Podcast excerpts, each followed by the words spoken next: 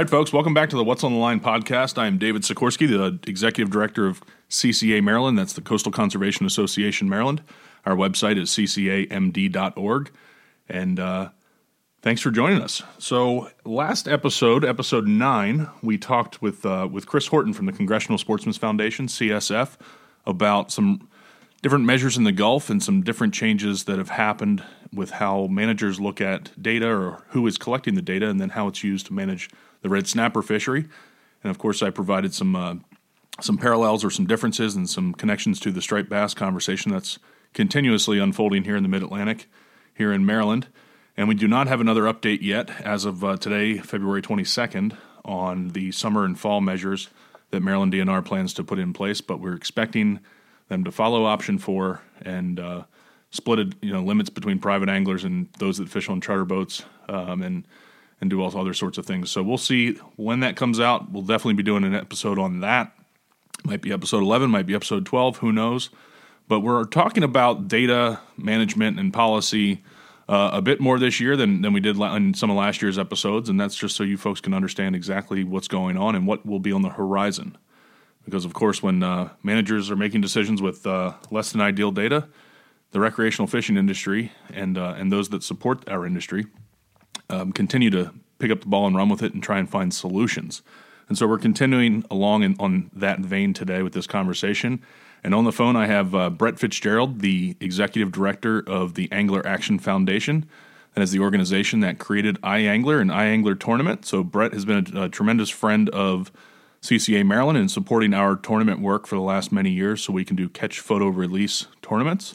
And we're going to talk all about iAngler from the fisheries management side, the data it's collecting, why it was created, and where it's gone from there. So thanks, Brett, for joining us. How are you doing today? I'm great. Thank you very much for having me on. Absolutely. Glad to. How is it in sunny South Florida today? Well, it's not great fishing weather. I was thinking about actually going offshore today in my little boat, and I saw the surf reports calling for 10.5-foot swells. So It's definitely a freshwater fishing day today. Sounds like it. Well, it's not too cold, right? It's a little chilly here in Baltimore. How is it? How is it down there? Yeah, about 70 degrees today. Love it. 70 and sunny, and breezy. Well, so maybe that's a good segue. Actually, cold weather would be a good segue to how iAngler came about. If I'm not mistaken, there were some major cold outbreaks that really affected the game fish populations and all the populations in Southwest Florida and throughout Florida. So if I'm not mistaken, that's really was kind of the catalyst to starting iAngler. Is that correct? Yep, that's absolutely right. It was 2010. So late in December and into the new year, we had a really what we've been calling a historic cold snap. It was about a week and a half of consistently low temperatures and a consistent northeast blow, and it rained the whole time. And so typically we get a couple of cold days, cold fronts come down starting around that time of year, and they last for a couple of days, and then it warms up again. But that one was really strong. And really what happened in particular to snook, which is a temperature-intolerant fish, it gets below a certain temperature degrees and they just belly up. And Southwest Florida really got hit the worst because with that wind blowing hard from the northeast, there's areas in there that are kind of shallow. The water comes back and forth with the tide, and the fish will kind of stage up. When it gets cold, they'll get to a deeper water and wait. When the tide comes in, they'll move out a little bit deeper unless it started to warm up. And with the tide, it wasn't blowing so hard, the tide never came in. So the fish got trapped up inside there in the shallower areas, and the temperature in there just dropped. Some areas had ice on it, actually. And so when the wind did stop and the tide came in, it washed out tens of thousands, if not millions, of snook and other fish just in Southwest Florida. Wow. So wow. There was a lot of very concerned anglers. Yeah. And so what what was the next step? I assume I just saw just this past week where there was an announcement that I think is current, where Florida Fish and Wildlife, or FWC, decided to maintain a catch and release only fishery in Southwest Florida, which is the same area originally affected by the cold, but also recently affected by some of the red tides and the terrible water quality happening down there in recent years. So am I mistaken? Or so is that the similar action that, FWC took after the freeze to stop fishing? The exact same action, you're right. And this area is a little bit like the snook was closed statewide by an executive order from the executive director of FWC, the Florida Fish and Wildlife Commission. And in 2010, it was just snook. As soon as it was cold and they saw so many were knocked out, he went ahead and closed the fishery to harvest. Of course, anglers could still target them. But they closed it down because they just had no idea how bad the fishery was hit. And we'll kind of come back around to this current red tide situation, but the similarities here are, one, when it comes to the fisheries management, since we're talking about data collection and fisheries management, the method of capturing data from fishermen is those dockside intercepts primarily, and they look in the cooler to see what you've got and measure the fish. And so when a fishery is closed and there's nobody bringing fish back, obviously there's not going to be any intercepts. So it becomes a fishery that's very data poor. So, they closed it and they immediately knew, okay, well, we're going to have a hard time figuring out when we can open it again because we don't have any way to track this fishery now to get data from recreational fishers because no one's going to be able to harvest it. So, at the time, our name was the Snook Foundation. We weren't the Angler Action Foundation. And we were founded by Mote Marine. It's a great research lab here that does a lot of fisheries work, and they do all kinds of stuff, aquaculture and different stuff like that. But they're based on the west coast of Florida. And the initial intent was just to raise funds to help them research snook. So we were very snook-based. So, of course, we had a lot of memberships and a lot of followers down here that were just snook fishermen. And snook fishermen are like stripers. They're a fanatic, kind of semi-crazy bunch. So when there was thousands of them dead, we were getting calls at the foundation, 10 or 20 a day. Some people that were literally crying, these crusty, salty old fishermen, because they were just seeing so many dead snook. And like, well, what can we do? How can we help? And at the same time, FWC actually reached out to us and said, hey, we need to get together and put together some type of a survey that you can distribute to your membership because we need to know what they're seeing. When they go out there to target snook, catch and release, are they catching any? And it ends up, of course, they're asking much of the same kinds of questions that they're asking for, dockside surveys for fisheries management. Where were you fishing? How long did you fish? How many did you catch? How many people were fishing? How big were your fish to the nearest quarter inch? Those types of questions. Mm-hmm. So they actually helped us design the survey, and NOAA contributed as well. We had them look at it, and Texas was a big cold front. There's a snook population in South Texas, so Texas Parks and Wildlife actually contributed and looked at it too. Said, yeah, we think this would be helpful for us as well. And that's really what was it. That's how it started. We called it iAngler. We call it Angler Action, the Angler Action program. And and it was a paper survey that these guys had to pick up from us, take out in the boat, write down their tailies, then go home to a website that was just kind of clunky and take the time to log in, create a username and password and all that stuff so that they could feel secure that if they're going to actually give their location, it's not going to get stolen by somebody. And we started capturing that data in that way. So fast forward to that summer, we already had thousands of hours of snook-directed fishing trips and a lot of data, which was great because a guy named Dr. Robert Mueller, not the FBI Mueller, but the guy that's actually got a cooler job. He's the... Our Dr. Bob is in charge of all of the stock assessments in the state of Florida. So he's a pretty smart fella and, really involved with all the fisheries. So he said, yep, send it over, we're ready for it.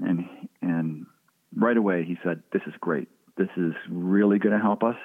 It immediately became their direct source of data for the geographic distribution of snook that were caught and let go, and the size structure of the snook that were caught and let go.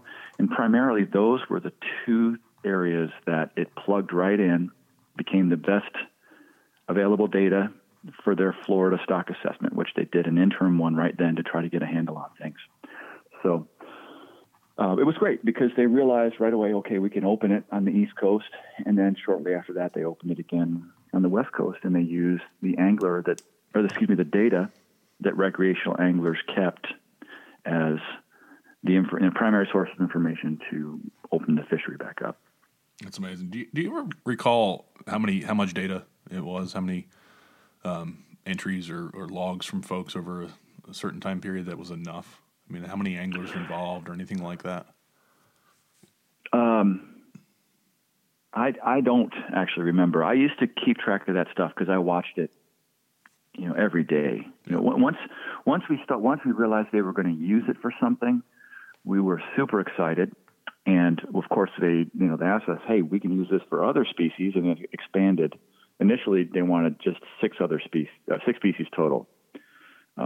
And that was the inshore game fish, that bonefish, tarpon, and permit, which are three that they don't get a lot of dockside intercepts. Mm-hmm. So, okay, this is perfect for them. And also, since there's so much overlap of anglers, we'll put sea trout and redfish on there as well. And sea trout and redfish are species that FWC considers to be what they call data rich. You know, they get enough intercepts that it works in their models mm-hmm. for their stock assessments that they run every 5 years or whatever the time frame was. But more information is better. And especially you realized, again, you have this an event where it happens today and you've got to take action within a week. As you know, the current modeling for stock assessments just isn't designed to be that nimble right. and to be that reactive. So, we saw that there's opportunity to help them out in those types of regards. That's great. So in the snook stock assessment, which is Florida manages themselves, it's not an interstate management system. Is that correct? Correct. So yes. Are they still, prior to iAngler coming aboard and prior to some of these challenges, brought about by the freeze, were they using MRIP data, or were there any other systems in place to help assess the stock of snook from a recreational angling dependent perspective? Yep, there is MRIP data, and it was used and still is. Mm-hmm. It still is part of the process there, and it actually was great for us because as we now have an app, iAngler, and a suite of apps actually kind of work with it, but. What was good for us is to have that MRIP data to compare our self-reported data to, and a graduate student at the University of Florida, and they received some money, and he did a comparative analysis of Florida's iAngler, snook, trout, and red catch rates compared to MRIPs in the state of Florida. So, when you talk about how much data you have and how much you need, I don't know what they need to run the modeling for their stock assessments, but for that particular study, I had a lot of talks with that student at the time who ended up actually working on Cobia in Virginia. Nice. Afterwards. But that study was published in Fisheries. I want to say it was December in 2017. And it basically showed that, it was difficult to compare the data for the whole state because we have areas where there's gaps, where we don't have a whole lot of people reporting. Mm-hmm. And iAngler, for the most part, we get the word out there by word of mouth, going to fishing clubs and telling people about it. And we're a small organization with a low budget, and that's what we have found is the most effective way, is just to get in front of anglers and tell the story. But in the areas where we've been able to do that, in the Tampa area where there's a lot of people reporting, down in southwest Florida and here in the kind of central southeast coast in Palm Beach County, for all three of those species, the catch rates lined up almost perfectly with MRIP. So we were very concerned. They were saying, well, people aren't going to report their zero catch trips. There's going to be all kinds of biases. And I'm sure there are some things that we still have to look at, but it was a great first study that says it's not as bad as everybody thought it was going to be.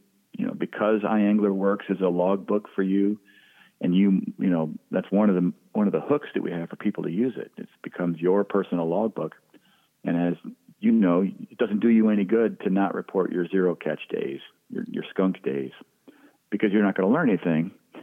Yep. When you go back through and do some kind of comparative analysis of your own information. Absolutely. So it's part of our education. And when we talk to people, explain to them the value of those, reporting those bad days as well as the good days.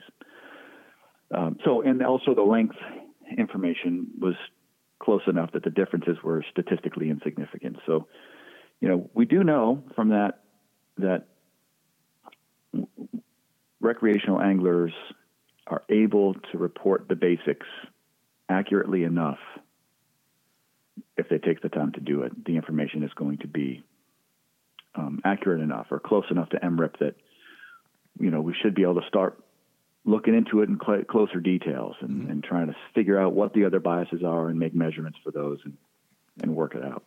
Absolutely. So you mentioned the different, the suite of different apps that the Angler Action Foundation has created and manages, and I'm of course aware we've talked about iAngler, which is an app, iAngler Tournament, which we've been using for many years now in CCA Maryland, and then there's one here in the Chesapeake Catch, and that's where I first got introduced to the Angler Action Foundation, at the time the Snook and Gamefish Foundation, and was on the as a volunteer helping out, trying to give an idea of how things may work here in the Chesapeake to create a similar data collection system than the app here in the Chesapeake. But and if I look at your website, which angleraction.org, yep. I'm going to, of course, put that in the description of the podcast. But you can see all the different brands. And so, to speak a little bit about kind of the evolution of where some things came on. So the Snook was the catalyst that created this great solution, or you know, supplement to data for managers. And so, where's it gone from there? Are there some other key fisheries that iAngler and the Angler Action Foundation have been involved with? Well, you know, the Chesapeake Catch actually is a great story in itself, because you know it was a good lesson learned. And really, what was great about it was, when your Maryland DNR, they were able to tell us once they saw how the information was being used in Florida, and by that time. It had been used in snook and sea trout and red drum stock assessments in the state. And those aren't small fisheries in the state of Florida. Those are important inshore fisheries that have an impact on economics and, you know, a lot of people involved there. So it's not something that the state of Florida would take lightly. And so I think when your folks saw that, and after talking to Dr. Mueller and some of the folks down here, I said, okay, these are the fish we need this type of information about, which was great. I thought, oh, this is going to be perfect. They're handing it to us on a platter, and this is going to make the outreach so easy. And then what we learned was we didn't come in hard enough with outreach and education. And so, you know, Chesapeake Catch never really took off the way that we would have hoped that it would, because, again, we learned from that experience that we just didn't put enough effort up front, or didn't understand how much effort we would need to put in to get the word out. Right. Well, and quite often it takes a little bit of a crisis to get anglers to pay attention to the value of this information. And, you know, just like the snook freeze, folks that cared wanted to get involved. And I think, unfortunately, we've been on a downward path with striped bass, our largest fishery by far. And that was probably part of it. At the time when Chesapeake Catch was developed, it was probably the peak of the striped bass fishery, and nobody would have thought, oh, there's not good enough data, or that volunteer, or that anglers needed to engage in a volunteer survey system to help supplement data. And so it's not a blame conversation. It's just a matter of when there's not necessarily a direct need to affect something in a positive direction. Folks don't engage as much. Is that the case with like, have you seen a trend where when fisheries are really stable that less and less people are participating in these type volunteer efforts? Oh, there's no question. There's probably as many people logging now as there was when we started here in the same areas, but it's not the same people. The people that were just diehard snook fishermen, many of them have dropped off and other people come on. So it's, and the reason they dropped off is, again, there's no there's no crisis. There's no immediate crisis, and it's not something that they would have done intuitively. So, you know, it just kind of drifted. It's something that drifts away. So it's just like the fishing license plan of recruitment and retention, and it requires that sort of same maintenance. Mm-hmm, mm-hmm. But, you know, it also, it just might not have been time for something like that up there yet, because you're always, it's a new concept that a recreational angler can just enter that information into a phone, and it's going to be helpful for managers to understand a fishery. And there's a lot of mistrust everywhere you go between recreational anglers and fisheries managers. And oftentimes that's unjustified, and oftentimes it is justified because they feel disenfranchised because the stock assessment modeling isn't quite working for the species that they're concerned about, and they feel like, or, you know, there's some kind of nefarious reason for it, that the state doesn't want us catching snook anymore or something. They right. don't. They don't. You know, we didn't know about stock assessments when we started giving data to the state of Florida. We thought, oh my God, we're going to replace MRIP, mm-hmm. you know, and I think we may have said that out loud, and we actually lost some traction as a credible group providing data because we didn't mean anything malicious about it. We didn't realize so many people were going to take that personal, but we also didn't know that it's actually not going to happen and would be a bad idea if it did. But we certainly feel we can supplement MRIP and improve their stock assessment process. Yeah. I mean, and that's it, because you're supplementing, just increasing the amount of intercepts that are occurring. We talked about that with the red snapper situation with Chris Horton, and we talked about how every state's doing it a little bit differently, and that's important because MRIP's still the base and still the federal, you know, the federal consistent across all the states that fish in coastal waters.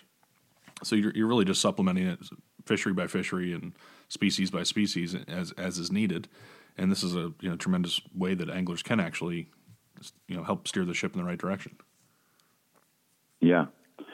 Yeah. And anyhow, so that's always been an issue, is getting anglers to trust what it is that we're doing. It's not so much of an issue down here, people that are familiar with it, that they don't say, well, they're not going to use it, because they know that that's not true. We've been able to tell them it's been used in half a dozen stock assessments now and played a significant role in those stock assessments here in the state. Some of the other projects that we've moved on to is we've had a couple that were very local and specific, one down in the Everglades National Park. There's an area called Joe Bay that was closed to fishing for about 40 years because it's a saltwater crocodile nursery. And that population has recovered enough that they said, all right, we can probably let some fishermen back in this area. Huh. So you're talking an area that's back up in the middle of nowhere that hasn't been fished by anyone but the handful of poachers that go up in there for 40 years. But the trade-off was you had to report your fishing data. And it's also not only a no-motor zone. You can't have a motor on your boat. So you've got to go out there with a canoe or kayak on your boat. It takes an hour or two by water to get there in the power boat, and then you got to tie off on a post and paddle in. Wow. And then you can report either through the Joe Bay app, which is a straight-out Angler Action skin, just has the information that they want, in particular.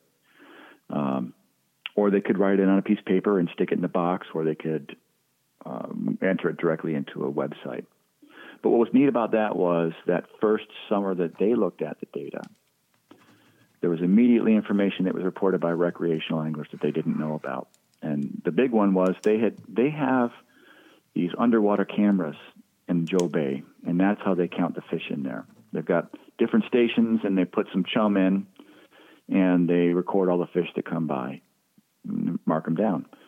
And they had never recorded a sea trout in that area, and that was like the fourth most common fish reported by the recreational anglers, and they were big. Huh. In the rest of the state, where the sea trout population is getting smaller and smaller, the fish that are being reported, the size structure is getting truncated down and down. All the fish that went into Joe Bay, the sea trout, were very big. Almost all of them were over the slot. And that's a slot managed fishery. So yeah. that was kind of a neat spot. Well, that's interesting. It's you know, that's a neat little story of getting a better picture of what's happening out there. And so next week I'll be at the MRIP, the Marine Recreational Education Program, not MRIP. I think I got that acronym right anyway. And we'll talk about all these different surveys that go into a stock assessment. And, you know, what we're talking about are fishery dependent. They're dependent on recreational anglers and the scientists or the state managers working together. There's all these other things that go into a stock assessment. But another thing we'll talk about next week at MREP is cooperative management. And that's exactly what this story is. That's exactly what the story is in the Gulf, and exactly that, I think, the kind of story that we're ripe for here in Maryland, for sure, in the Chesapeake Bay, and for definitely striped bass, and of course all the other fish we interact with. And it's a classic problem, and that leads to the mistrust you mentioned. When anglers see something on the water, they know it's happening, they know what they're interacting with, and then the data doesn't support it that the managers are using for management. Or the managers are unfortunately making decisions not really based on the data, like we have in our spring catch and release fishery up here in Maryland that just got announced a couple weeks ago. You know, forget the science and the realities of what anglers experience on the water, and just close fisheries to access. So it's interesting to hear the reverse of that, opening up a fishery for access through the use of iAngler, and then teaching the scientists and the folks that are managing something new. It's always a bright spot. Yeah. You know, our latest collaborative partnership is with the South Atlantic Council, and we built a whole new app. Of course, you know, technology changes, so we thought, well, we're going to update everything. We're going to streamline it. And so the program we're working with them is the iAngler MyFishCount project, and that's an app that we co-manage with the South Atlantic Council right now. And I think towards the end of this year, that partnership will shift, and ownership and management of that app and data will come completely away from the council and back over to us. And there's kind of political reasons for that, and mm-hmm. But it was a great way to get it started, because you've got fisheries scientists like Dr. Chip Collier, who's really, really smart, and he really wants to get this right. He wants to figure out how to make this work. He recognizes that there's fisheries that just doesn't fit the current model that they're trying to use.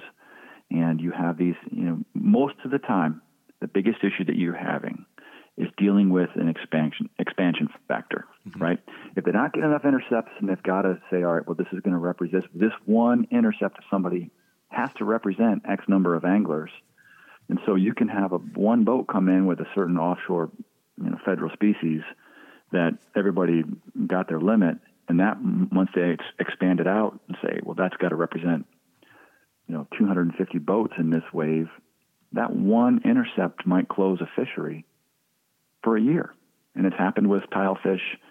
You know, we had a similar situation with hogfish down here. So Dr. Collier, he really wants to figure out what it's going to take to make this work. And so it's been a great partnership. He's been a real blessing.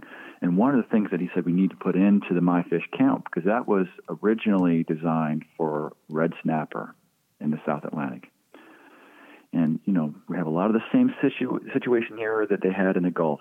The anglers are reporting they're catching a ton of fish, bigger fish. They can't fish through them to get to anything else.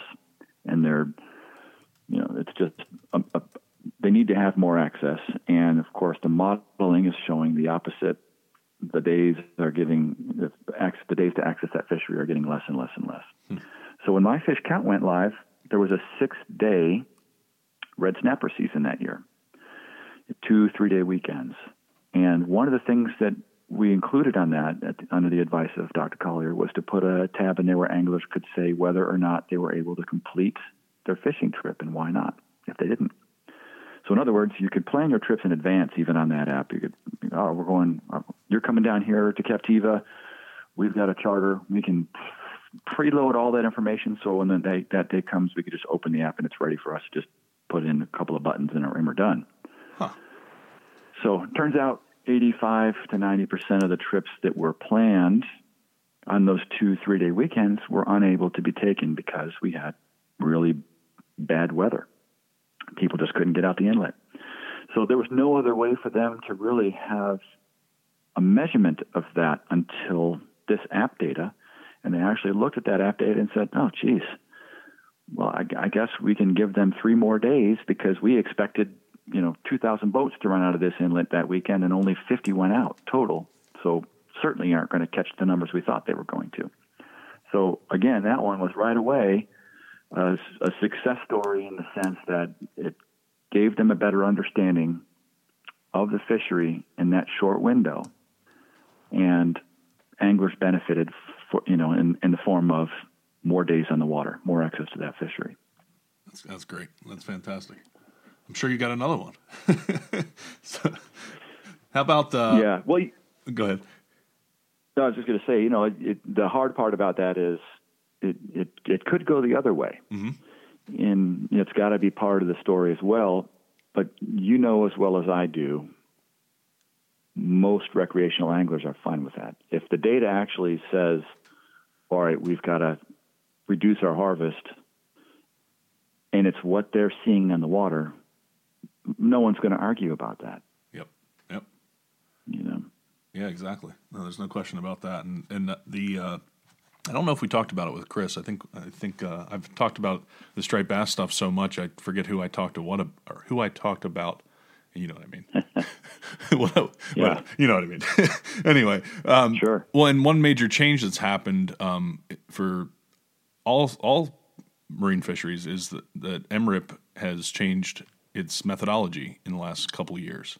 And so that's one of the things that's led to some of the challenges with striped bass, where private angler catch and effort has gone up quite a bit, and for hire or commercial catch has not gone up because their data collection systems have pretty much stayed the same. And so it was a change of calling people at their household phone, which they used to do for the MRIP sample, aside from the dockside intercepts, and it turned into a mail survey. And the outcome once this data was analyzed was that there are a lot more trips and there's a lot more recreational angler catch on the private side, on the shore-based side.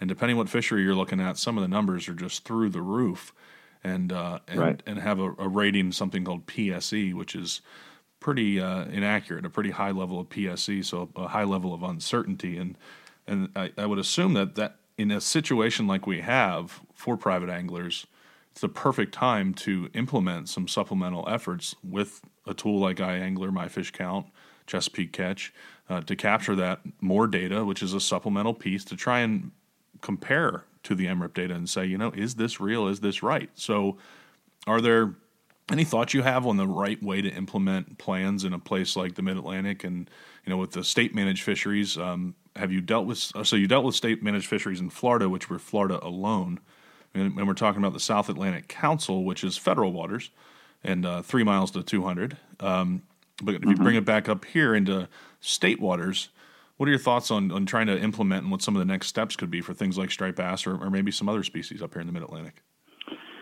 Yeah, well, I'll just start with a statement that I feel like it has to be done. If it's not iAngler, it's got to be some other type of partnership between the managers and the recreational anglers. So it's not a question of, should we do it? I think that it's something that has to be done if we want to get it right, because fishing pressure is not going to decrease, and we're not going to get more nursery habitat for our fisheries and more, quality habitat for these fish. So we've got to become better at managing them. And we see, we talked about that cold event and this current red tide event, hurricanes and storms. There's all kinds of things that can happen. You could have a chemical spill, some kind of point source pollution that wipes out a year class. And the current management models just aren't sensitive to that sort of thing. Mm-hmm. So by design, we've got to come up with something that helps us deal with those types of things. And whether it seems like it's getting more volatile, if that trend continues and we keep having the same trends move with what's happening with our climate, it's going to become more of an issue. There's no way around it. So we've got to figure it out. Now, how that happens is going to be very interesting because even here in Florida, where we've had success, we still run into roadblocks. There's still people that don't trust the idea of entering data into an app that someone else is going to see. Some people don't trust other fishermen. You know, it's the fact that the data is owned by us fishermen. It's a private nonprofit, not the state. Some people don't trust the fact that we're in partnership with the state. So we're friends with the enemy, which makes us enemies. Yep. And some people from the state still hold on to the idea that there's too many biases in this data. We can't use it. We don't want to use it. And so there's still internal resistance, and it vacillates. It really kind of depends on the personalities of the people that are in charge at any given time. So it's not like we're going down a path here in Florida where, okay, we've got this licked. I've got the same issues in front of me to a different degree than I had 10 years ago. Mm-hmm. It's just, you know, we're a little further along, and now I get more mad about it. But, you know, it's the same thing on my part. I've got to be prepared. Like I said, it doesn't necessarily have to be iAngler, but we really have to be ready to say at some point, this isn't going to be the best use of technology anymore. Something better is going to come along, and we've got to be ready to kind of swallow our pride and say, okay, let's move on to something else because this is really obsolete. Because that's kind of what we're asking them to do, right? Mm-hmm. Mm-hmm. And, you know, when you talked about the changes in the data for MRIP, and if I'm not mistaken, one of the big things when I sat in on those web calls, the change in the format of the way they collected data, they all of a sudden felt as though they had a better understanding of the shoreline fishery. Mm-hmm. So they thought, okay, well, these people have been underrepresented in the past, and that is the segment, the population of recreational anglers that accounted for the most increase in most of the fisheries, all up and down the Atlantic. And some of it, you're like, it just didn't make sense, right? And it introduced these new error percentage, you know, error PSC counts that were embarrassingly high for some fisheries. Yeah. But, again, they're kind of locked in this process of, well, this is the way we've done it. To switch midstream, it's, the bus is already moving, and it's just too hard to get it to turn real quick like that. So we've got to just keep chipping away. Right, right. So, well, and you mentioned that it's got to be a partnership. That's, I think, a key point to repeat. And we're all in it together, whether we like it or not. You know, these are shared public resources, and that story about Mr. Collier is Dr. Collier, I assume. Is fantastic. And there's absolutely those managers in every single state and every single jurisdiction that truly want to get it right. I mean, nobody goes into fisheries management because they're not passionate or don't care about the resource or, you know, the actual angling component or some piece of the puzzle like that. So you're right. There's absolutely has to be a building of trust, and that takes time. There has to be a building of data, and that takes time. There has to be an evolution of old systems into new, and it's going to happen. You know, I think quite often anglers, we set our expectation on a much shorter timeline than what's real. And so I think setting an expectation for striped bass anglers in Maryland or anybody that may be considering this kind of information, because next we're going to talk about some of the conversations you and I have already had with Maryland DNR. Expectation setting to me is always a big piece of the puzzle. And so from the trust factor and anglers giving the Angler Action Foundation their data, talk a little bit about the management of that and some of the process, because, you know, when we deal with a government agency, there's quite often open meetings or Public Information Act type or public information laws that exist. So how do you handle that when you're working with the states? And so you capture the angler's information. How do you store it? What do you do with it? And just to give people an understanding that maybe they should have trust there. It's not the boogeyman. Right. Yeah. Yeah. You know, when I really think about all the problems with self-reported angler data and the barriers that we have, arguments or discussions, passionate discussions with fisheries managers or other fishermen, I don't ever really take that stuff home and think about it at night and stay up worrying about it. Mm-hmm. What I worry about is data security. You know, we get to a point where, oh my gosh, we've got so much data that it's going to have value to somebody to hack in. And right now, nobody wants what's in there. Anglers don't actually have to give their exact location. they can name their location in it, so they can filter through their own data and say, okay, I'm going to Dave Sikorsky's secret striper spot. But as long as the county and the state are reported, that's good enough from the management plan. Gotcha. But as you said, being a private organization, we're not subject to freedom of information type laws, or here in Florida, sunshine state laws, or so that the government doesn't own that data. So you as a resident can't essentially sue them and say, I want it. Right. Okay. So, and that was one of the things that was attractive to Florida, was they could say, we could ask information on a need-to-know basis, and that's it. We don't need to know the angler's email. We just have to have a control number that was randomly assigned to them from you and their county, and the information about those fishing trips. We don't need to know the exact location. You can leave those columns out when you send it. So if you were to sue the state of Florida for the data that we gave them after it left us, you wouldn't really get much out of it that's going to help you go out and, you know, find somebody's secret spot. So, but yeah, we keep that data here. We've got three different databases, and there's a primary and a backup and a second backup. It's based in Texas, actually. That's where our programmer company is. And we haven't, the capability is there. We could have millions of anglers coming in, and we can handle all that. We're ready for it. That's not a concern. You know, we've talked about security every couple of months on our calls. I'll bring it up and say, all right, where are we? Is there anything new? Any new technology we want to talk about implementing here? And so we do what we can on our end to make sure that it's not something that's going to get hacked into and leaked out. We get, just like everyone else that's got any kind of database, there's continuous attempts to get in from foreign bots, you know, Russian and Chinese. It's always kind of funny because I get a report and it's pretty interesting stuff. I bet. But yeah, so that's kind of where we are with that. I think we've had the primary one go down 3 or 4 times for a couple of minutes, and it just jumps over automatically to the backup.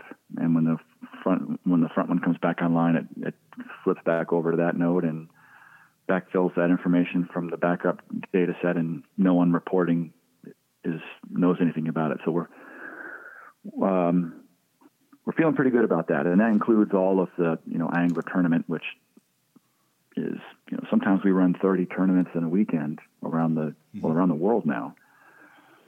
So, and of course, CCA Star data. We built the app and database for CCA Florida to use in their Star tournament, and that pulls in between 5,000 and 10,000 anglers for a 101-day derby, and all the fish they report goes into a database that we house and manage as well. That's great. Now, so is the information you capture in a tournament similar to what's caught in or captured in iAngler, or are there some differences there? Oh, it's similar, but it's definitely different. You know, the motivation of the anglers at fishing in a tournament is different than someone going out on a weekend, especially if there's money involved. But, you know, you think about a tournament that you run where they get points for the longest fish and then they let it go. Mm-hmm. So it's not in their best interest to report smaller fish, because that's 5 or 10 seconds that they could be fishing once they let the big fish go to try to catch another one.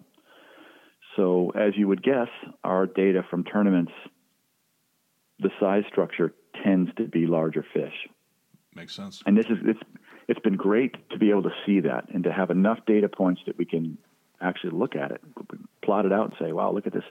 Here's one of those biases. So that tournament data and the Florida Star data, when they call and ask for our trout data, we don't send any tournament data. It's just the voluntary self-reported everyday fishermen.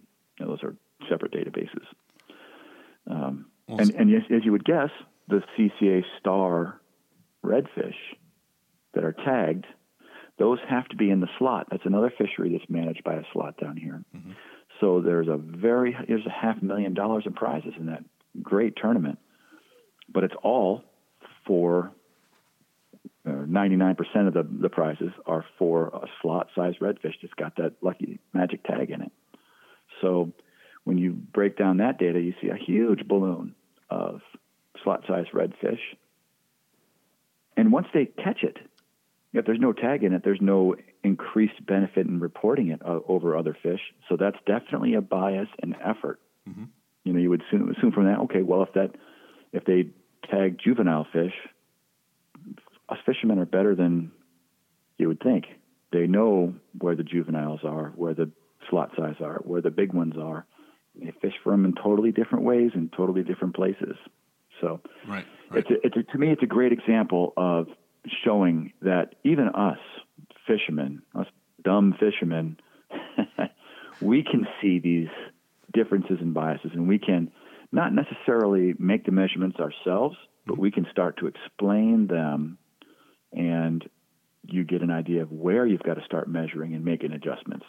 Yeah. Because once you know what the bias is and you can account for it, well, then that data might be good. All right. So if somebody was going to listen to this podcast, check out, download any of the apps that you have, and so not the tournament apps, their goal should be to go out there and report on a county level, a tighter resolution if they want, location-wise, but county and state level, name those spots, keep them in their iAngler app, and then ultimately they're giving us how many fish they catch, and if it's zero is important, like you already mentioned in talking about the MyFishCount.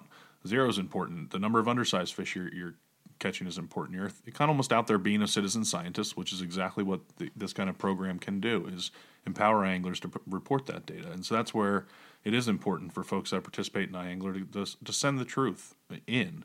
And in every fishery, I've sat through so many different fisheries management conversations where commercial, recreational doesn't matter. There's always folks that are concerned, and so they skew the data by giving misinformation, and they think they're trying to beat the system, and I can't think of a single instance where that's worked out for the anglers or for the resource. And so it's important that we face these kinds of situations with any fishery, that anglers, if they're going to participate, then be honest about it and recognize their own personal bias they could have. I was talking to friends about this the other day at a chapter meeting of ours, and talking about some of the statistics and the importance of just accuracy and where some of these bias can lie. And we were joking around. I said, hey, if I asked, you got in off a great day on the water, fish on top, that one of those days where you just couldn't stop catching stripers, and there's two or three guys on the boat, you're going to come into the dock, and if I see you, or let's say you get intercepted by somebody, you're going to say, oh, we released 100 fish.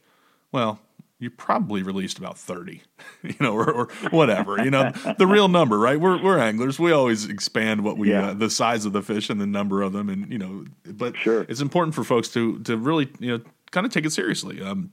I know somebody that has a little counter on board, and they actually count every fish they release, and they participate in a volunteer angler survey. And that's why they do that. So they take it pretty seriously, and it's not a terrible burden. Chris Horton was mentioning with the Alabama, I think it's called Snapper Check. He said, it takes a couple minutes looking at your phone, riding into the inlet, and making that report. So talk a little bit about how folks report on the app. Is it just the app? Can they do it on a computer?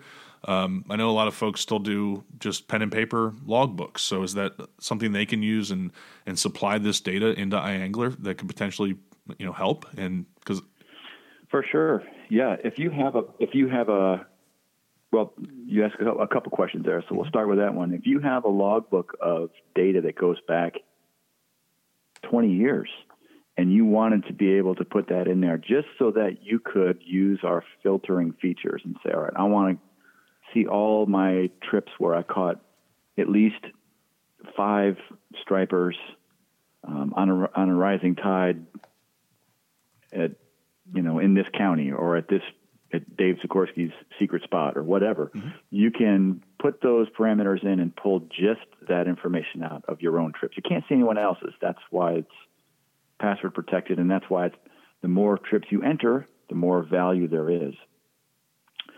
Or more importantly, you might look at Dave's secret spot and just say, all right, let's just take all these trips, and then we'll look at high tide versus low tide or sunrise versus sunset, those types of things. And all that information can be entered in there. You can download it to an Excel and filter it that way, or you can filter many of those fields straight in the system. It can hold all your photos for you, and you can report it on an app. You can, you know, all these information like lengths, a photo of the fish. It's great to have it, but it's not mandatory. Mm-hmm. If you just supply the numbers and 30% of the people supply lengths, once enough people are reporting, we'll have enough length-based data to get an understanding of the size structure of that fishery. But of course, you know, we want more, so it's, you know, you've got the option to put it there, and it doesn't take that long. You also can report on a laptop. There's, I would say, our most prolific reporter, our two most prolific reporters. There's two guys down here that have each, one's logged over 2,000 and one's logged over 1,500 trips. And both of them write down information, take notes, and then go home and put it in on a laptop. It's just easier for them. And to be honest, that's the way I used to always do it myself until about the newest version of the app, or I should say about 4 years ago, that change in the app made it actually easier for me to just use the app for most of my trips now. Mm-hmm. I've used the app quite a bit, and of course haven't had too many fishing trips recently, but I've noticed it's pretty darn easy. So where would folks go? Where's the best place for folks to go if they wanted to see that web interface and understand it and look at it and log in, both on a website or on the App Store? What are folks looking for? So the app is just iAngler, one word. We don't pay for advertising, so when you put that in your search engine, it might not be the top one. I think there's a couple that might respond to that query ahead of us. So you want to make sure it says iAngler by Angler Action. And the tile icon is orange. And the website is just angleraction.org. Great. And the website requires a login just like the app. It's your same username and password. And when you type in something into one, it'll show up on the other. It synchronizes both directions. There you go. So folks that are willing to do it on their phone can do it on their phone. If they're not using their phone that day, they can also use the angleraction.org website, and the login and password are the same for that. And it's also this. If we have a login and password for iAngler Tournament, is it the same for iAngler or any of your other apps? So any of the other apps, it will be the same. And MyFishCount, it's another one. If you're primarily fishing in federal waters, you might prefer that one. You kind of have options there. Those are two that are going to merge, and they'll be the same. And actually, one of the things that MyFishCount is going to be offering, we just have built in, that the South Atlantic Council raised funds for, is it will automatically load the weather information in for you off the NOAA buoys and all of the ships that report data, you know, report weather data. And if you backdate your trips, if you put information in from your past trips, it will autofill those trips with the weather information as well. It will pull it from archives and auto-populate your old trips. And iAngler will have that as well once we merge them together. But yeah, that's it. And the website, again, it's just angleraction.org. So either one of those. The app is free. All of the other apps besides the tournament app, they use the same username and password. The tournament has its own database. It's a separate structure. So you can use the same one, and you can link them so that your tournament trips will match up with your iAngler trips. But that's a step that you have to take yourself. There's a button now that says, you know, I think when you register for it, it'll ask you if you have an account in the other one. And then you can put in your username and password. And that way, when you put a tournament trip in, that information will populate into your iAngler database. Gotcha. So a lot of our members and folks that may be listening to this that have participated in our tournaments can have that option and then start logging their just regular fishing trips on iAngler or Chesapeake Catch, because if I'm not mistaken, the database is the same regardless of what that skin looks like. So yes, for the Chesapeake, you can use Chesapeake Catch, but iAngler would go to the same database, and iAngler Tournament goes to a separate one because, how we discussed, the data is different, and you don't want to connect those two. That's great. So plenty of functionality, and no real excuse not to do it or not to give it a try, especially in a situation like we have where we keep hearing about the data issues that exist in recreational angling. So with that, I'm going to segue to some of the conversations we've already had in Maryland. And we have, of course, the striped bass fishery, which is our most popular, our state fish. And we've been hearing we need better recreational angler data. I already mentioned the changes in MRIP, which led to less precise information and stuff that a lot of folks are having a hard time believing.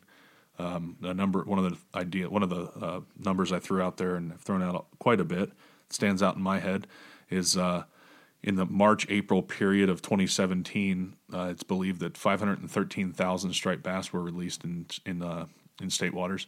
And of course, that's a cold time of year with tough weather, and it's not a season that's open until the very end of that period, that 61-day period. It was traditionally our trophy season, which has now been moved to May 1st. But in 2017, it said 513,000 and change fish were released by anglers, and that's something like 8,400 fish per day. So that one stands out to me as an issue. And so if folks are fishing this March, and of course they can't fish in April and target striped bass, they can immediately start plugging stuff into iAngler. But we've had conversations with the state about trying to make sure that the data that we get people to capture right now and then hopefully build a larger partnership so we even get more people to provide that data and hopefully use it in an analysis as we move forward and things change with the stock of striped bass and some of these other fish. So one conversation we've been having, we've been kind of having a couple of them, some with the tidal folks and folks that manage the tidal fisheries like striped bass. And then we just recently had a conversation with the inland division, who's in charge of snakeheads and invasives like blue catfish. And so while we don't have any conclusions there yet, I wanted our listeners to understand that we're having that conversation with the department because our ability to report what we're catching, both in frequency, in size, and the effort data, whether we catch 0 or we catch 100, it's important for managers to know that so they can plug it in as they try and capture a general understanding of the population of snakeheads, the range of snakeheads. The same thing with blue catfish, which seem to be expanding everywhere. And there are some interesting pieces as the state right now is considering commercial pilot programs to allow for different gear types like electrofishing for blue catfish to try and really build markets for them. So anyway, we've been talking about what the recreational angler's role can be in some of these invasive species situations. So have you done much with invasives in other parts of the state, or if you have any advice for us as we get moving forward on this effort in Maryland? Yeah, that's a great one because, you know, when you first started off there talking about stripers and that really, I don't want to say outlandish, but a number that seems really hard to believe for the number of fish released in that 2-month stretch. That's a difficult one. You know, we could, when I say we, I mean recreational anglers, we could help solve that issue through self-reporting, but we'd have to first figure out exactly how far we want to go with this. You know, we have to figure out as a community, do we want this to be a voluntary thing where just some people are able to represent us? Because if that's the case, that's fine, but it makes it very difficult to solve that problem, to figure out what the effort is. And, you know, the managers always say, well, it's very difficult to figure out effort and abundance. Those are the two words that they usually get beat over the head with by the naysayers on the science side over voluntary reporting. And what they mean by those, effort and abundance, the effort is the number of anglers that are going out and fishing and how much time they're spending fishing. So if you don't know what percentage of people are using the app, it makes it very difficult to expand out those numbers to make a guess on how many people are actually going out and fishing, how many hours, and how many fish they caught. And then as the people that go to the MREP course that you referenced, they'll see one of the methods that managers can use to take the size structure of landings to estimate the abundance of fish out there. And it's difficult, again, as a voluntary platform to tackle that number as well. Those two are kind of the holy grail of recreational anglers.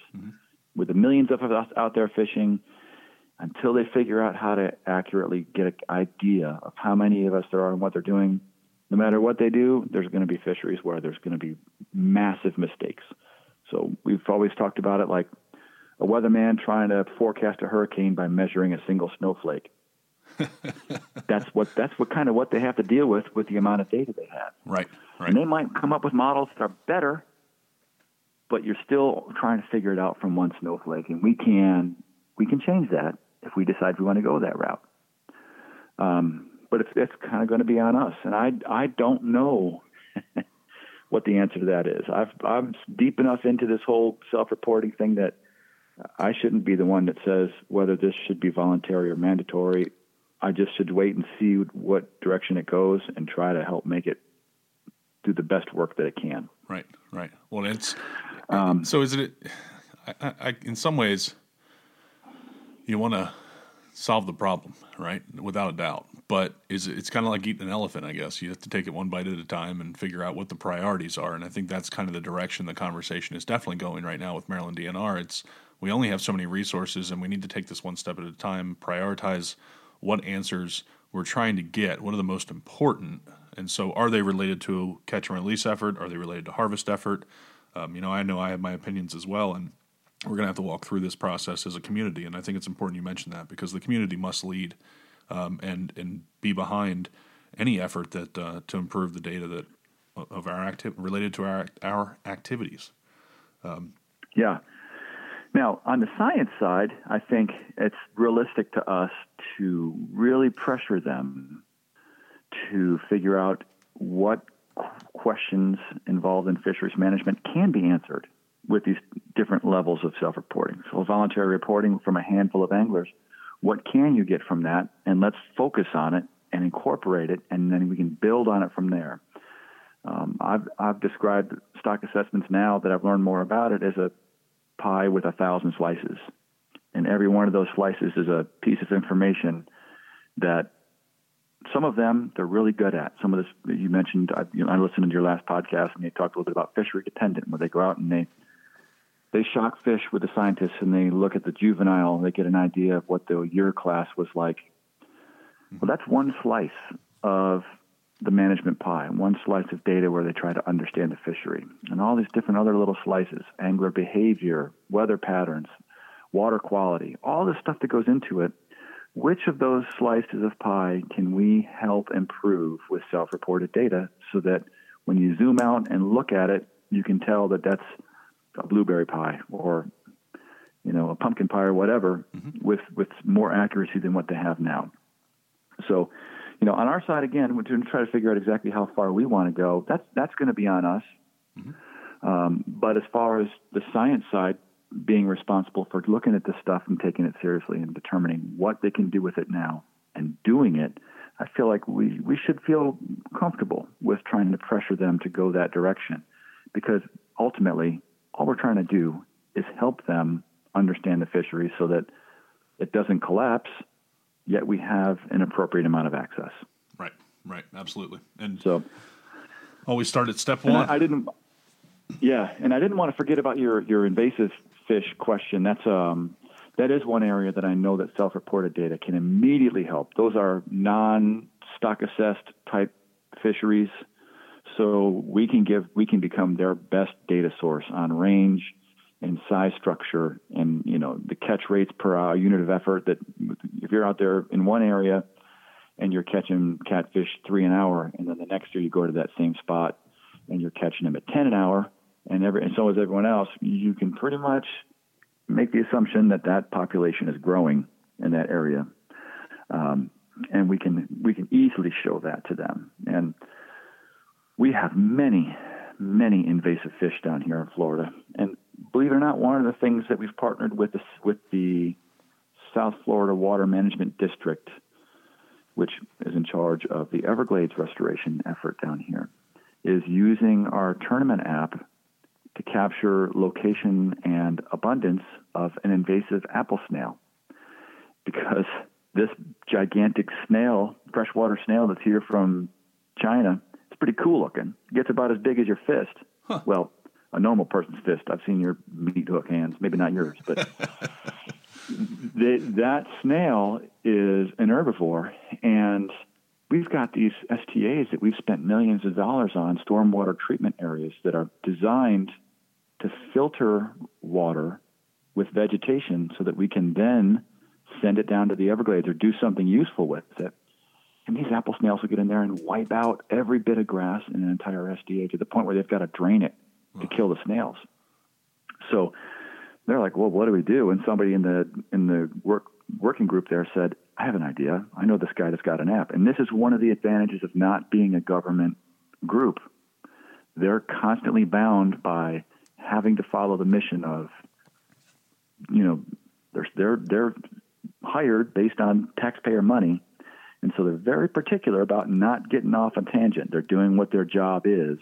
And it's kind of a joke that you say, oh, they're not going to, a government worker's not going to do a bit more than he has to.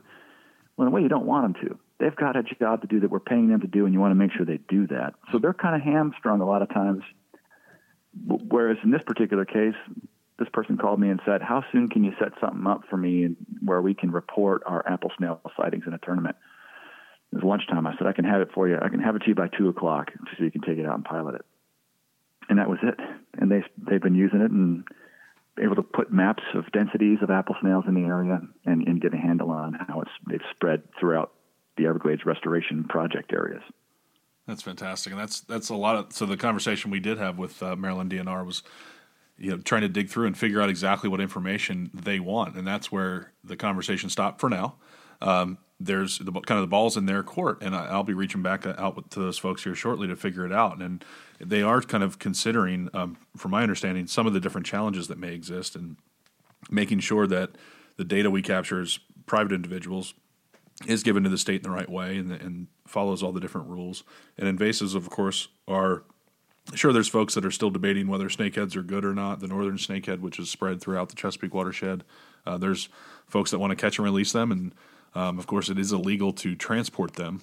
You're supposed to only release them into the waters where you catch them, and that's up to the individual. If they don't want to harvest that animal, you know, I don't foresee a time when eliminating or killing an animal is mandated, but you know, we'll see. So, you know, folks don't want to participate because they're concerned about the location. I'm envisioning some effort where we encourage folks to give the department the location of these invasives. But even if they don't, just their catch and effort and size structure is extremely important. And that's where it comes back to being a really cool logbook for anglers. And they could do that tomorrow using iAngler, using Chesapeake Catch, correct? That's right, for sure. Yeah. I've logged every fishing trip I've been on, of course, you know, for 10 years.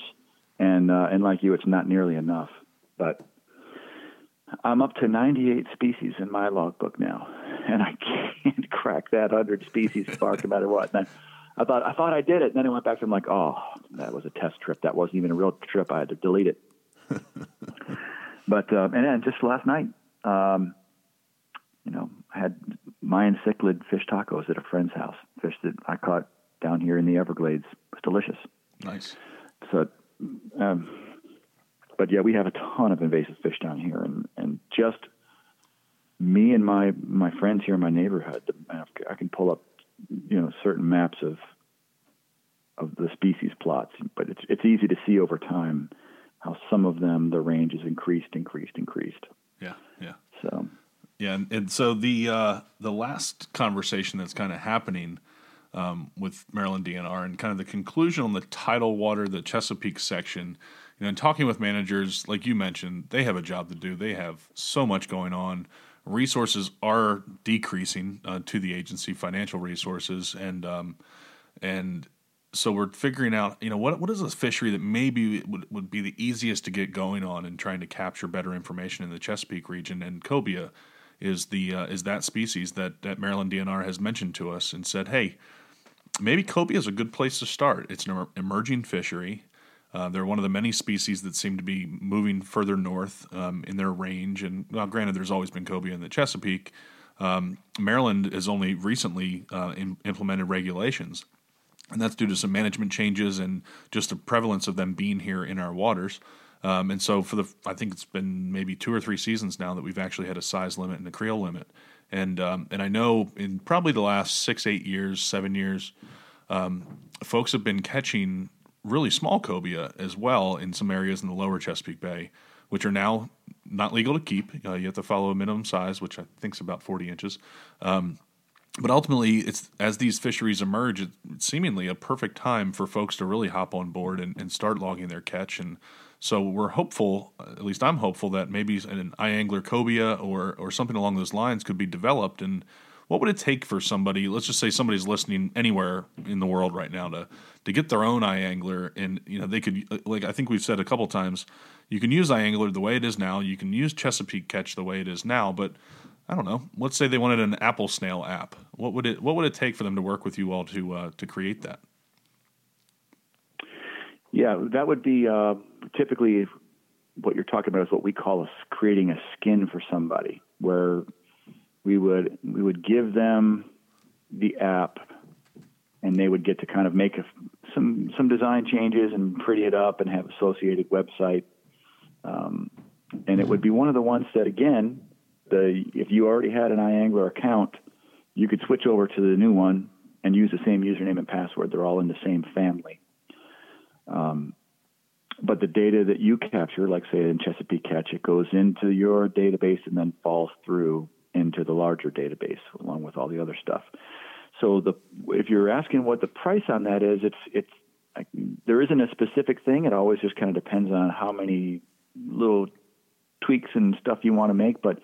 And on average, it's under $10,000 for us to do something like that, where someone can have their own Apple and Android apps and associated website. That, you know, what the beauty of that is, and someone says, yeah, we like that, but we want to add this feature, and that might be a little bit extra.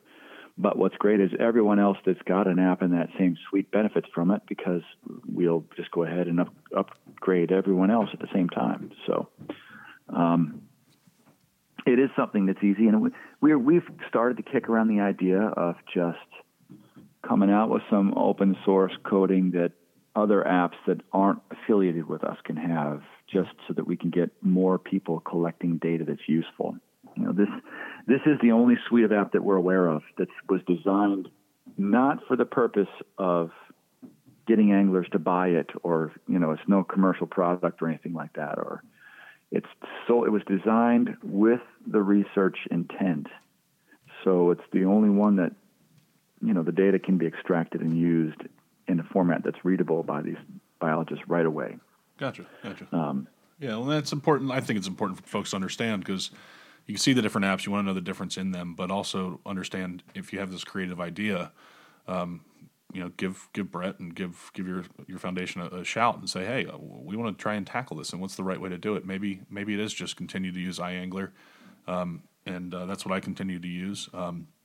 Even though I helped develop the Chesapeake Catch, or was, you know, help provide some guidance on that, I happen to have iAngler on my phone, and that's the one I go to, and that's my logbook. And I log trips in Maryland, Florida, Texas, you know, North Carolina, any place I may travel to fish in tidal waters.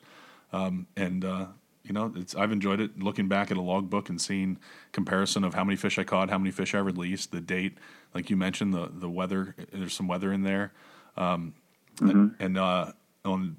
So, you know, it's been a great tool for me. And, of course, I've gotten very involved in the iAngler tournament piece. So if there's folks out there that wanted to host an iAngler tournament, I think you'd be the right guy to reach out to, right? Yeah, for sure. Just send me an email, brett@angleraction.org. And as you know, there is a small fee that we'll kind of work with the people and say, all right, well, what are you doing here? And how much of an effort is it going to put on our side to set it up? But there's usually a couple bucks per angler that we will ask for to run a tournament for you. But the app itself, you know, for the anglers to download it and join your tournament, it's free for them. Yep. Yeah. And if folks are wondering about the fee, it's really simple. You know, they set up the tournament for you, and like Brett said, of course, have that conversation and figure out exactly what you want, determine that price. But then it's as simple as downloading the app and paying through PayPal. So it's a really simple transaction for anybody interested in putting together a tournament and using that kind of tool. So I would recommend to everybody out there to consider this kind of technology. And for us at CCA Maryland, we started using it just because it made things simple. It's a ready-to-go page where folks can sign up. You can explain all the rules and really customize them to the look and feel that you want for your event, but also for us, just being promoting conservation, promoting careful catch and release. For us, it's folks can take a picture of that fish against the ruler and let it go. And especially in species that are overfished and overfishing is occurring, like the striped bass, I think that's the responsible thing to do in fishing tournaments is to promote that release, educate folks on how they can be good stewards of the resource. And I actually talked to some folks down in North Carolina that were considering working with you, or they had their flounder fishery shut down, and they have this long-standing flounder tournament. So why not take advantage of a catch and release format, continue that friendly competition? And hopefully the regulations that are put in place will restore that fishery. And, years down the road, maybe it becomes a harvest tournament again, but not lose that camaraderie and that connection that communities have around fishing tournaments that are so much fun. Yeah. And just because that data isn't supplied for the stock assessments that represent our catch doesn't mean that it's not really valuable. We've had tournaments now that we've run for 6 years in a row. That's how long we've had that app going.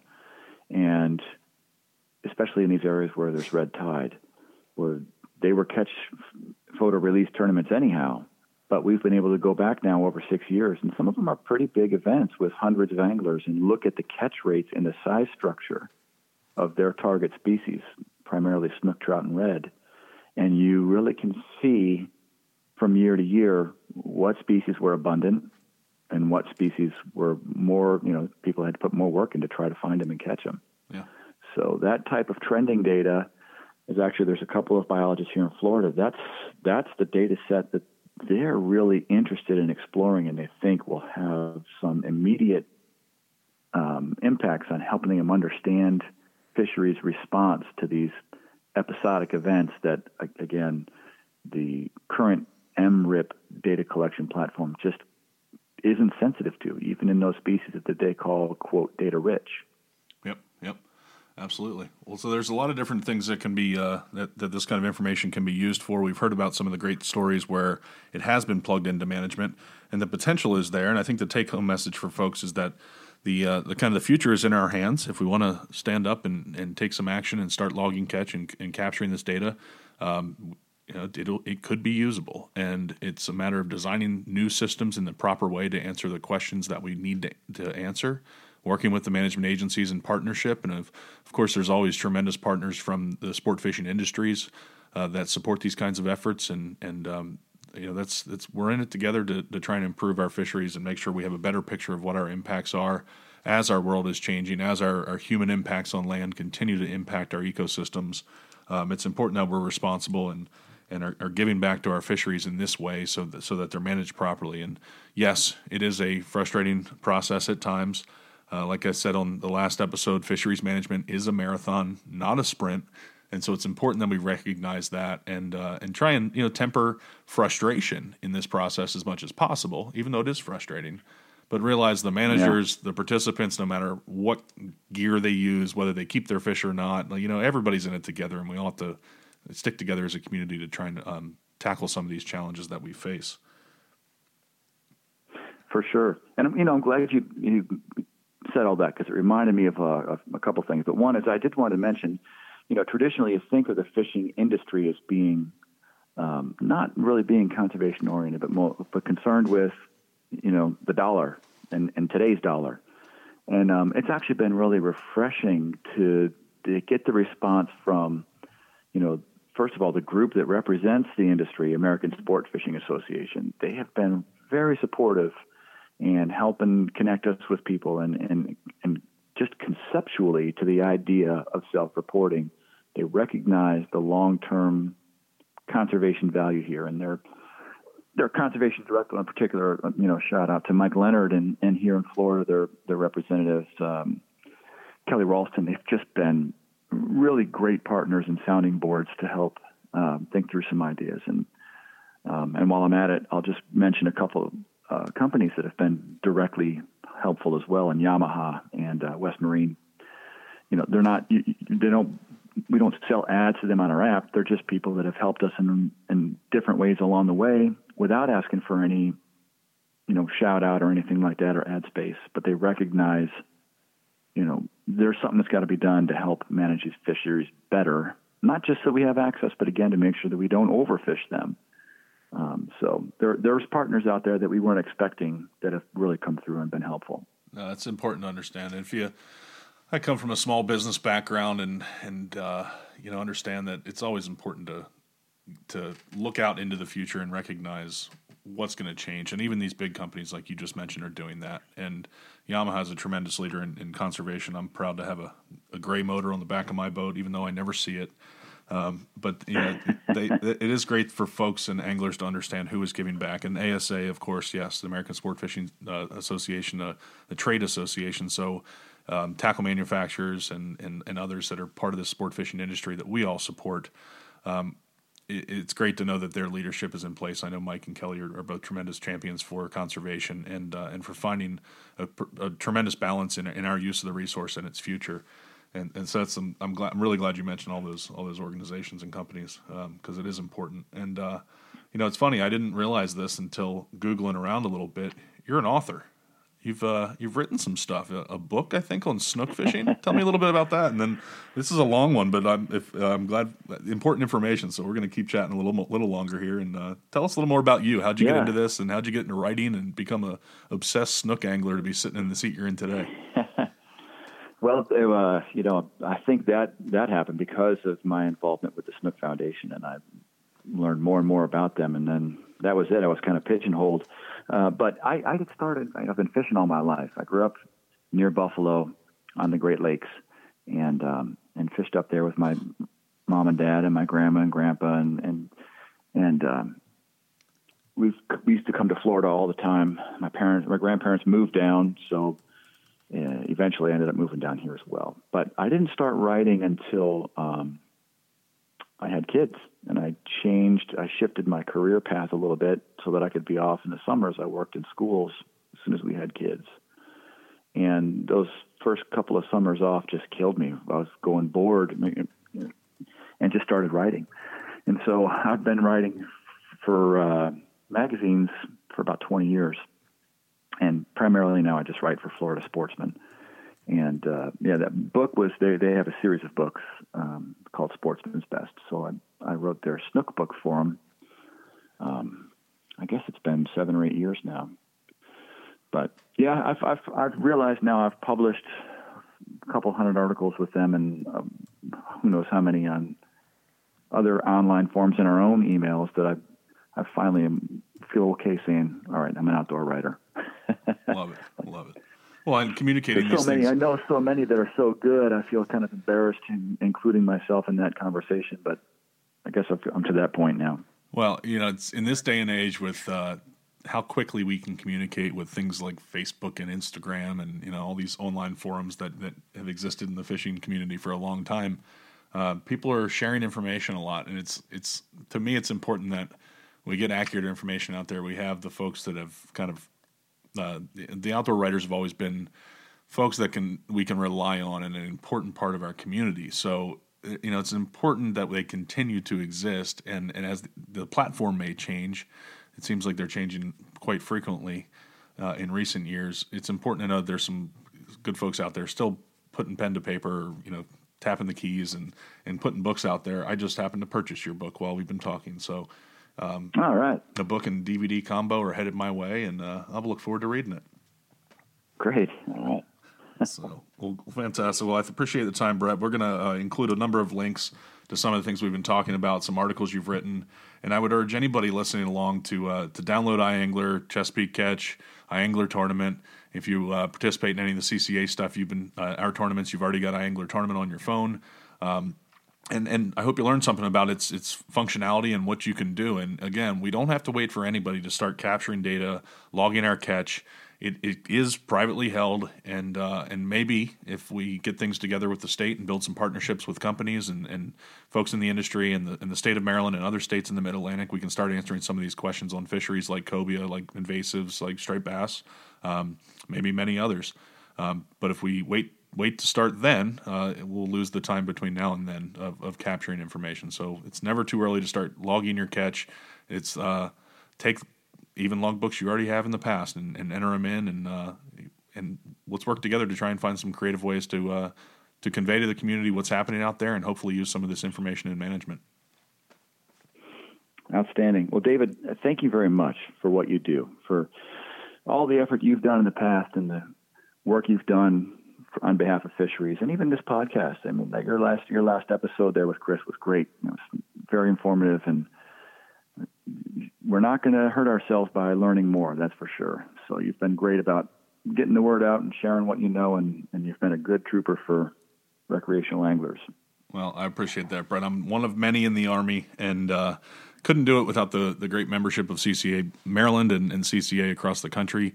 As the largest recreational angling group of its kind, we rely on members. We're grassroots. You're a nonprofit. Folks can donate to the iAngler Foundation. We are as well. We want folks to join. That's why I'm fortunate enough to be able to sit in the seat I am and work on behalf of anglers and dig into this information and try and provide as many platforms as possible for folks to learn about their impact and what they can do to help move forward. So I appreciate the kind words, but I couldn't do it without the community around me, and I'm just honored to be a part of it and be able to continue to work with folks. So again, thanks for folks for listening along. You will see plenty of links in the description of this podcast, and stand by for some more information as things unfold with new regulations on Maryland striped bass season. And it's not just about 2020. Let's start looking to the brighter future and many other fisheries and see what we can do as anglers to empower managers and ourselves with better data and better information. I'll leave us with one exciting thing I haven't talked about in the podcast yet. At last January's January 28th Sport Fish Advisory Commission meeting, which is an advisory commission with no regulatory authority, just simply tells DNR what we would like to see them do when they ask for feedback on certain things. We just created a subcommittee of tidal and coastal recreational anglers. I was asked to be a co-chair with the other co-chair is Scott Lennox, who was in the previous episode and the owner of Fish in OC. And he also happens to be our appointee to the Mid-Atlantic Fishery Management Council. So with Scott being a coastal guy and understanding their fisheries and sitting on the seat on the council, he and I are going to work through this subcommittee together. We're going to identify some folks throughout the community that can join us to dig into some of these issues, try and design solutions to some of the problems that exist with counting the catch of recreational anglers and understanding their catch and effort, amongst other issues, and really try and build better connectivity between the general angler and the Sport Fish Commission and the leadership at Maryland DNR on up to the State House, so we can put some priorities together and try and solve some problems together. Because while, yes, there's quite a bit of disagreement that occurs in the regulatory process, in the end, again, we all are together. So keep an eye out for more about that subcommittee, and I can almost guarantee Mr. Fitzgerald will be involved in the conversation along the way with that subcommittee, and as we continue to try and develop some great platforms here in Maryland. So thanks for listening along to episode 10. Thank you, Brett, for your time today on a Saturday, and go out and enjoy that warm weather. Right on. Well, thank you very much, David. Absolutely. Thanks for the time.